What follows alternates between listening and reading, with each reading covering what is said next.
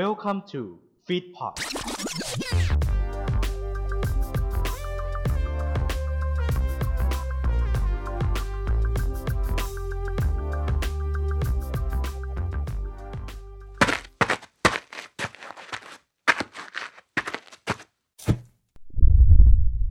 ไลติ n งพอดแคสต์จุดประกายไฟในความคิด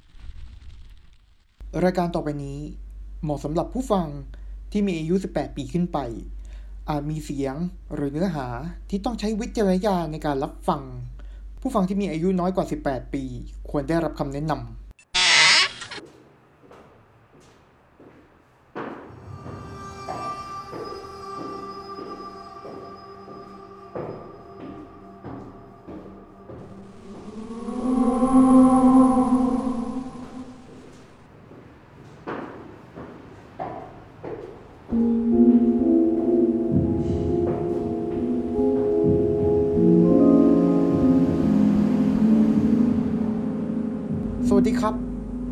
คิมธิรพัฒน์ลีสกุลผู้ดำเนินรายการ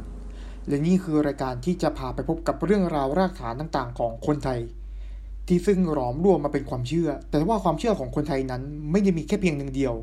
นับจากนี้ไปต้นไป เราจะพาท่านผู้ฟังไปพบกับเรื่องราวความเชื่อต่างๆ ที่คุณผู้ฟังสามารถพบเห็นได้อยู่ทั่วไป และมาพิสูจน์กันสิว่าเรื่องไหนทางไหนที่มีคนไทยเชื่อมากน้อยกว่ากันในทางไหนไทยเชื่อ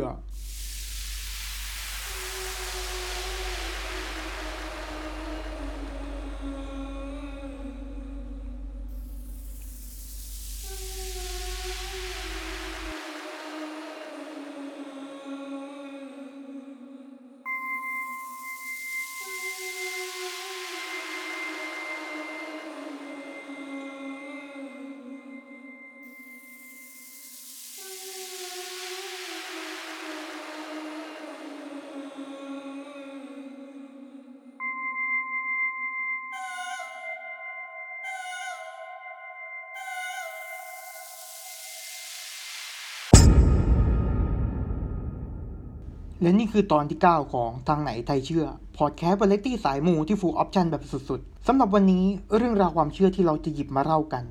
เป็นเรื่องราวที่เรียกได้ว่าเป็นสิ่งหนึ่งที่คนไทยส่วนมาก ย้ำว่าส่วนมาก มีความเชื่อเรื่องนี้สูงที่สุด ไม่ใช่แค่คนธรรมดาเท่านั้น ยังมีคนระดับสูงๆก็มีความเชื่อเรื่องนี้ด้วย ส่วนเรื่องราวจะเป็นอะไรนั้น พบกันได้ในช่วงต่อไปครับ ช่วงทางไหน กลับเข้ามาสู่ทางไหนไทยเชื่อ นี่คือช่วงทางไหน สิ่งที่เราจะหยิบนำมาเล่ากันในตอนนี้ เป็นความเชื่อที่คนไทยมีความเชื่อสูงที่สุด ไม่ว่าคนธรรมดาสามัญหรือคนที่มีระดับชั้นสูง ก็มีความเชื่อเรื่องนี้ด้วย ความเชื่อเรื่องนี้ คือเรื่องดวงเมืองไทย จุดเริ่มต้นของดวงเมืองไทย ที่คนไทยส่วนมากเชื่อกัน เกิดขึ้นเมื่อวันที่ 21 เมษายน ปีพุทธศักราช 2325 เป็นวันที่ถือได้ว่าเป็นวันเกิดของกรุงรัตนโกสินทร์ ซึ่งได้ทำการทำพิธีวางฤกษ์อย่างยิ่งใหญ่ ตามพิธีสร้างเมืองสำหรับเท้าพญามหากษัตริย์ ในวันนั้นที่พระบาทสมเด็จพระพุทธยอดฟ้าจุฬาโลกมหาราช เป็นประธานในพิธี พร้อมด้วยมหาสมณชีพามผู้ศักดิ์สิทธิ์ของชนชาติไทย ได้เข้ามาร่วมทำพิธีกันเป็นเวลา 4 วัน 4 คืนตามประเพณีของการสร้างเมือง แต่ได้มีคำบอกเล่ากล่าวตำนาน การทำพิธีกันว่า การทำพิธีวางฤกษ์ของกรุงรัตนโกสินทร์นั้น ที่เสาหลักเมืองจะต้องมีการฆ่าคนตามชื่อที่ถูกโฉลก คืออิน จัน มั่น คง เพื่อทำหน้าที่รักษาบ้านรักษาเมืองให้มีความรุ่งเรืองมั่นคง แต่ในบางตำนานก็เล่ากันมาว่า ในหลุมเสาหลักเมืองนั้น ไม่ได้มีคนมาถูกสังเวยตามที่ได้เล่าลือกัน แต่เป็นเพียงแค่งูเล็กสี่ตัวที่นอนฝังตัวอยู่ในก้นหลุม โดยไม่มีใครเห็น จนกระทั่งย่อนเสาลงไปในหลุมกบเสา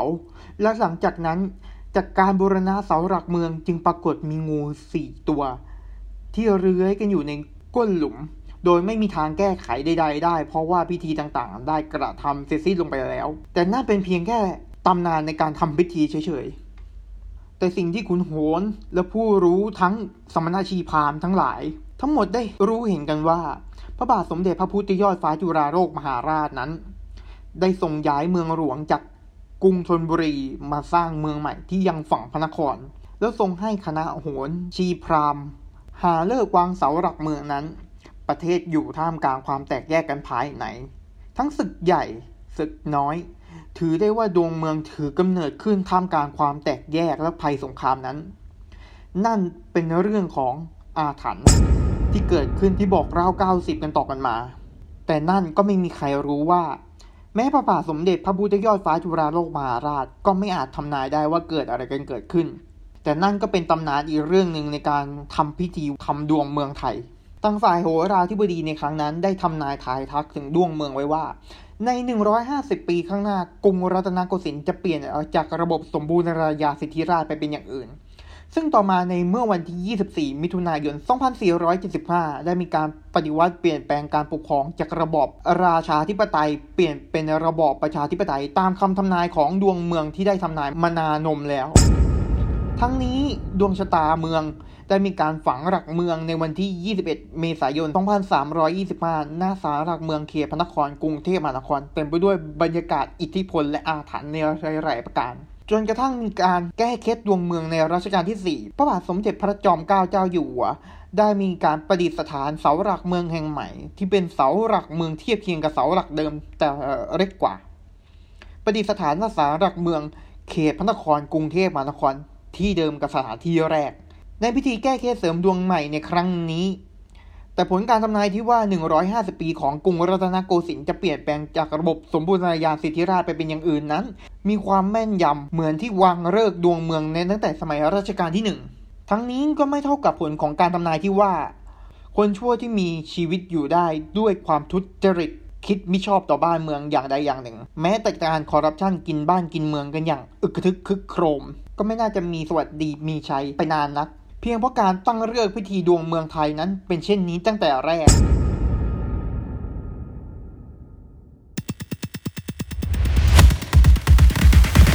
ช่วงไทยเชื่อกลับเข้ามาสู่ทางไหนไทยเชื่อกันครับ และนี่คือช่วงไทยเชื่อ ช่วงที่แล้วเราไปรับฟังประวัติความเป็นมาเรื่องราวของดวงเมืองไทย ช่วงนี้มารับฟังกันที่ว่าบทวิเคราะห์ดวงเมืองตลอดปี 2563 แง้มๆ2564 จะเป็นเช่นไรมารับฟังกัน จากคำทำนายของดวงชะตาเมือง ในปีพุทธศักราช 2563 ถึง 2564ในหลากหลายสำนักมักให้ความเห็นว่า นับตั้งแต่ 2 มีนาคมไปต้นไป จนกระทั่งถึงปลายเดือนพฤศจิกายน จะมีความรุนแรงมาก และอาจจะทำให้เกิดมีการไฟไหม้ มีทั้งแผ่นดินไหว มีระเบิด และที่สำคัญที่สุดด้วยเหตุการณ์ที่ดวงเมืองประเทศไทยก็เหมือนกับดวงโรค เพราะดวงโรคมีลักษณะการเปลี่ยนแปลงที่ค่อนข้าง รุนแรง ก็หมายความว่า ดวงนั้นอาจจะต้องมีคนตาย แต่ทั้งนี้ก็มีโหราศาสตร์บางท่านก็ได้กล่าวไว้ว่า ประเทศไทยปีนี้อาจจะเข้าสู่ในช่วงของยุคสิวิไลจะทำการใด ๆ ก็เจริญรุ่งเรืองมากยิ่งขึ้น ซึ่งการขัดแย้งในเหตุการณ์ต่างๆ ที่เกิดขึ้นมาตั้งแต่เมื่อตอนต้นปี อาจจะทำให้เกิดเหตุการณ์หน้ามือไปหลังมือ อาจจะมีการเปลี่ยนแปลงหรือเริ่มต้นใหม่ นับตั้งแต่ปีหน้าไปต้นไป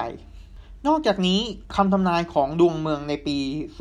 2563 ได้มีคำทำนายว่า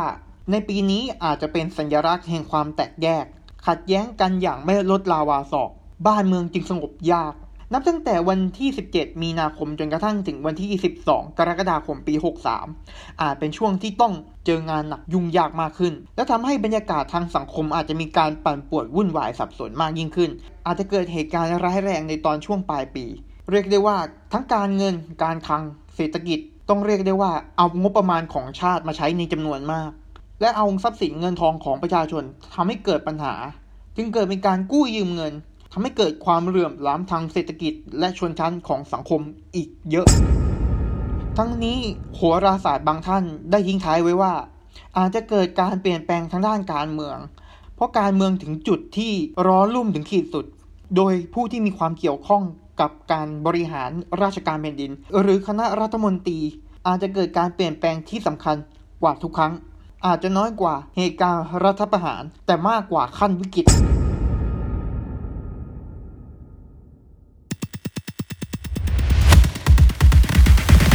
ช่วงระวังสิ้นสุดทางเชื่อกลับเข้ามาสู่ทางไหนไทยเชื่อ และนี่คือช่วงระวังสิ้นสุดทางเชื่อ เราจะมาขอสรุปกับประเด็นสำคัญกับความเชื่อเรื่องราวของดวงเมืองไทย จะเป็นเช่นไรมารับฟังกัน หนึ่งเรื่องราวของดวงเมืองมีหลักฐานแน่ชัดที่ทำให้คนส่วนมากมีความเชื่อเรื่องนี้ 2. ผลลัพธ์ของดวงเมืองไทยมีหลักฐานที่พิสูจน์ได้ 3. ดวงเมืองไทยเป็นความเชื่อที่มีการทำนายในยะแอบแฝง หากผู้ใดคนใดที่รับรู้ถึงนัยยะที่ซ่อนเร้นแอบแฝงนั้นล้วนแล้วแต่จะมีความสุขสวัสดิ์พิพัฒน์มงคลกล่าวโดยสรุปไว้ว่า เรื่องราวของดวงเมืองไทย ก็เหมือนกับการดูดวงรายบุคคลนั่นเอง หากบุคคลนั้นตั้งมั่นเชื่อกับดวงมากเท่าไหร่ และเชื่อในความถูกต้องน้อยเท่าไหร่ทำให้มิอาจต้านทานความถูกต้องได้อย่างที่ควร ในครั้งแล้วครั้งเล่าที่อ่านดวงประเทศ หากบุคคลใดยึดโยงกับความถูกต้องล้วนแล้วแต่จะมีความสุขสวัสดิ์พิพัฒน์มงคลนั่นเอง หากแต่บุคคลใดที่ยังให้ความสำคัญจนเกินพอดี อาจจะทำให้เกิดเรื่องทุกข์ร้อนก่อนใจลงไปได้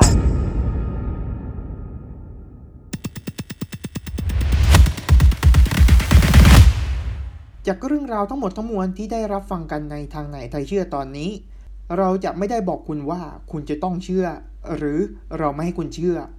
เพราะความเชื่อต่างๆล้วนมีที่มาที่ไปแตกต่างกัน และที่สำคัญ โปรดใช้วิจารณญาณในการรับฟังเท่านั้น ซึ่งหลังจากนี้เป็นต้นไปเราจะมารับฟังเรื่องราวความเชื่อของคนไทยที่มีมากกว่า 108 อย่างด้วยกัน ก่อนที่เราจะจบและพบกันใหม่ ซึ่งถ้าใครมีเรื่องราวความเชื่อสามารถส่งมาหาเราได้ที่